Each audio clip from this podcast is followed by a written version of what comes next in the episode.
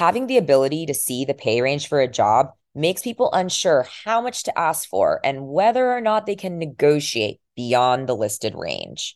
It is essential that you know your worth and what it is in the current market before you start negotiating. Your level of education, previous work experience, and technical skills are all factors that are going to determine where you fall within a pay range.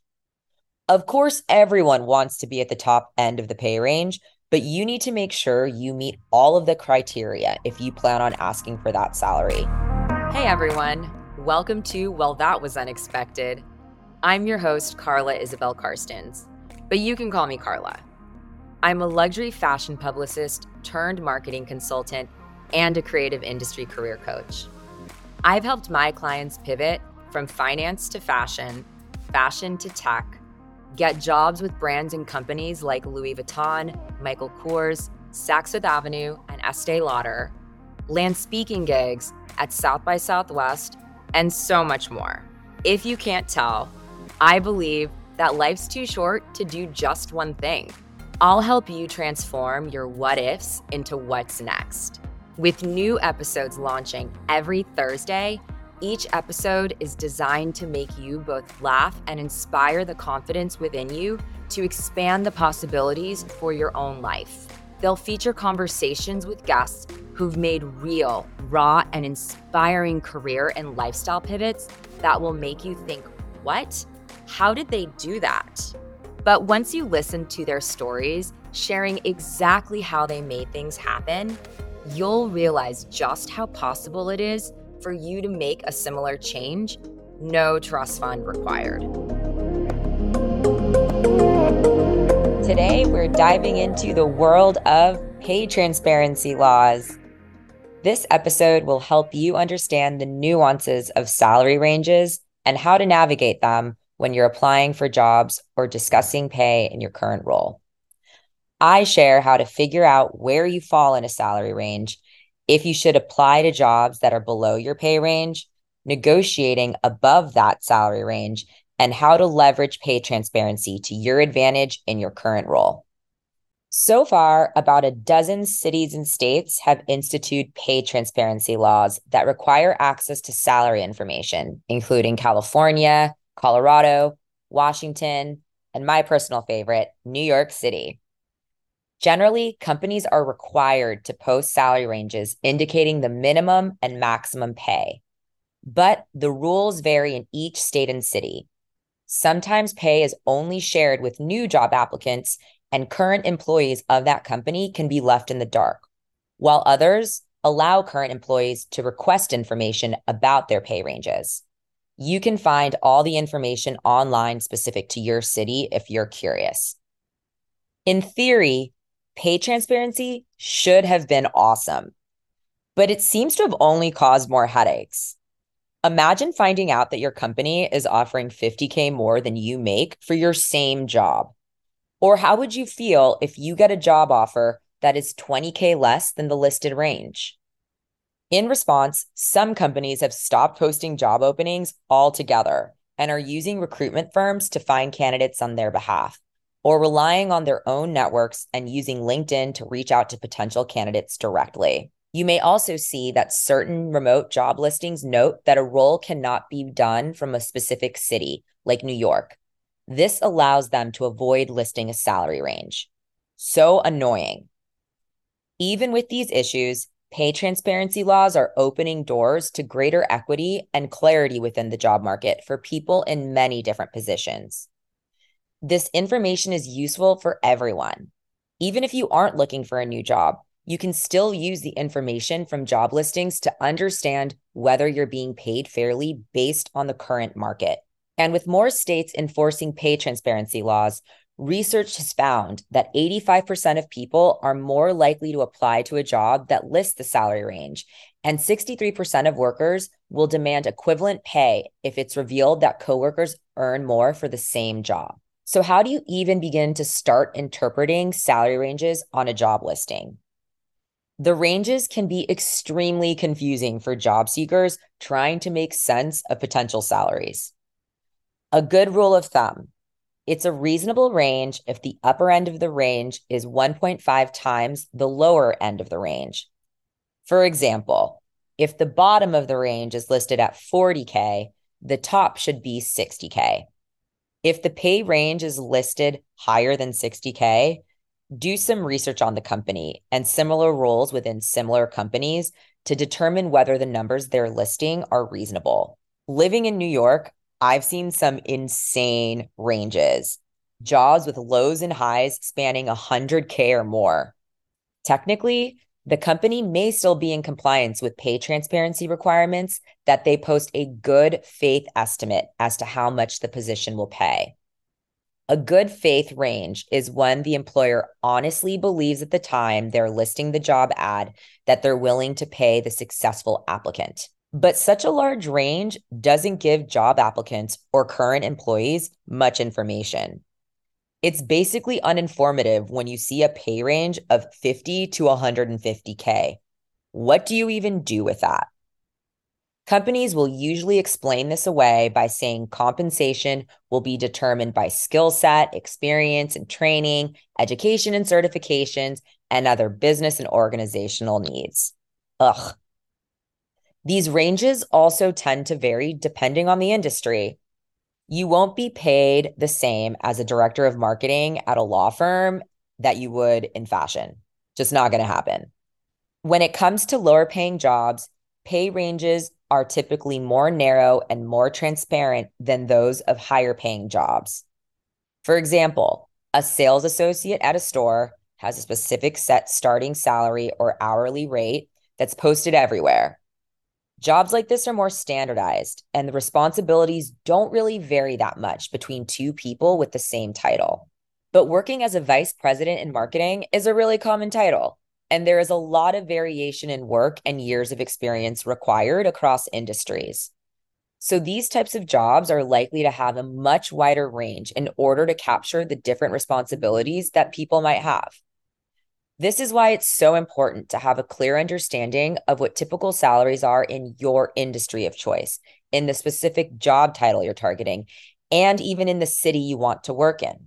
You may be wondering if you should even bother applying to jobs offering below your pay range.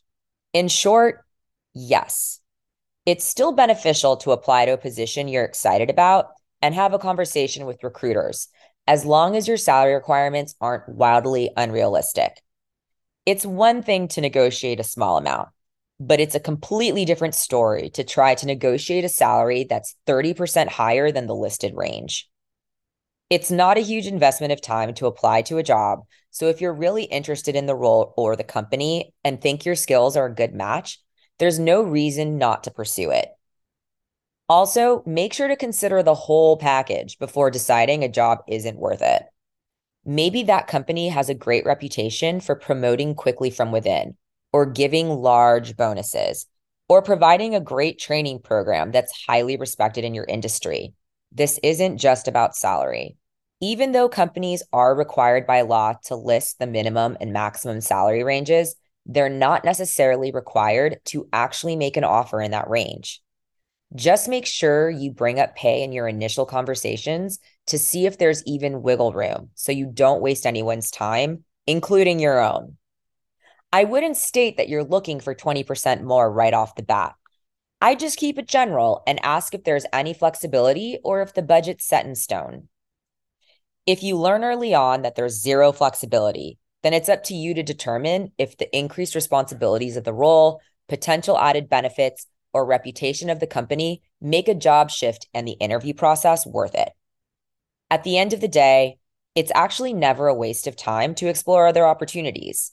You get valuable information on hiring trends, comparable salaries in your field, and meet recruiters who may end up at another company you're interested in in the future. Having the ability to see the pay range for a job makes people unsure how much to ask for and whether or not they can negotiate beyond the listed range.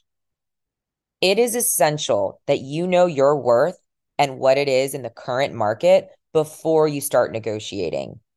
Your level of education, previous work experience, and technical skills are all factors that are going to determine where you fall within a pay range. Of course, everyone wants to be at the top end of the pay range, But you need to make sure you meet all of the criteria if you plan on asking for that salary. When you ask for way above what you're worth in the current market, you're going to eliminate yourself from the running. As I mentioned before, pay transparency laws don't prevent current employers from offering pay higher than a range that is posted for the role. So as long as there's a legitimate, non-discriminatory business reason to change the pay, they're able to be flexible, but it doesn't mean they will.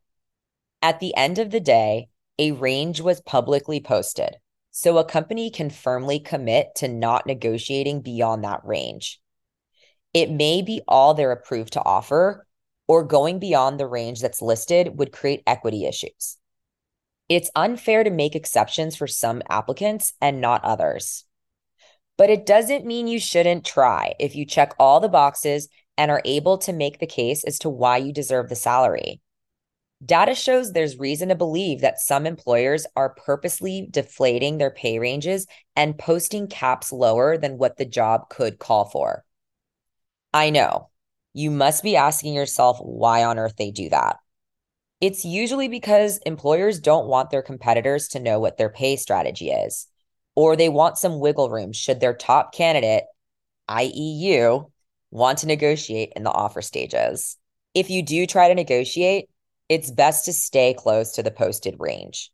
If the salary range is twenty-five to thirty K a year and you ask for fifty-five K, that's more than double the low end rate, and you're probably going to get a no. Not only are you not going to receive that amount, but it's so high compared to the posted range that it's unlikely they'll want to negotiate at all.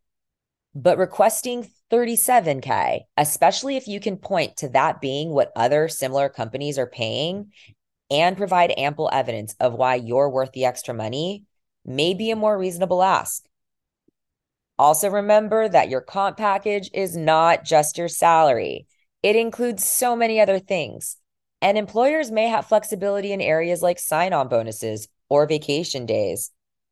A few years ago, I negotiated a sign-on bonus of forty K. You may be wondering how to navigate pay transparency if you find you're getting paid at the low-end range of your current job. If you find out that you're at the lower end of a salary range, pay transparency can help you communicate with your boss about what you think you deserve, anchored with data, which is very powerful. Set up a meeting with your boss. Just make sure you're ready to discuss exactly why you deserve more money based on what you bring to the team, and have a number in mind based on what competitors are paying in addition to the salary ranges you've seen within your company. Be upfront that you've seen a higher salary range for a similar title, and treat the conversation as a negotiation rather than a demand or ultimatum. Say you're happy with your current team, but you see that you're on the lower end of the salary range listed for your job title. Ask how you can add more value and what skills you need to increase your pay and opportunities for a promotion. And like I mentioned before, it's not just about the money, honey. You can also ask for more remote work days or perhaps a small performance bonus. Just remember, doing what's required of you does not merit a pay increase. Going above and beyond does. Alternatively, seeing what your job could pay can help you better understand your market value, and you can bring those numbers to negotiations for a new role. Think of pay transparency as an additional source, not the only source of information about your next salary. You should still leverage all the other sources of information you have access to. Talk to your friends, your family, and your colleagues in your industry about what pay looks like in your industry to get the most accurate picture. Thanks so much for tuning into this episode.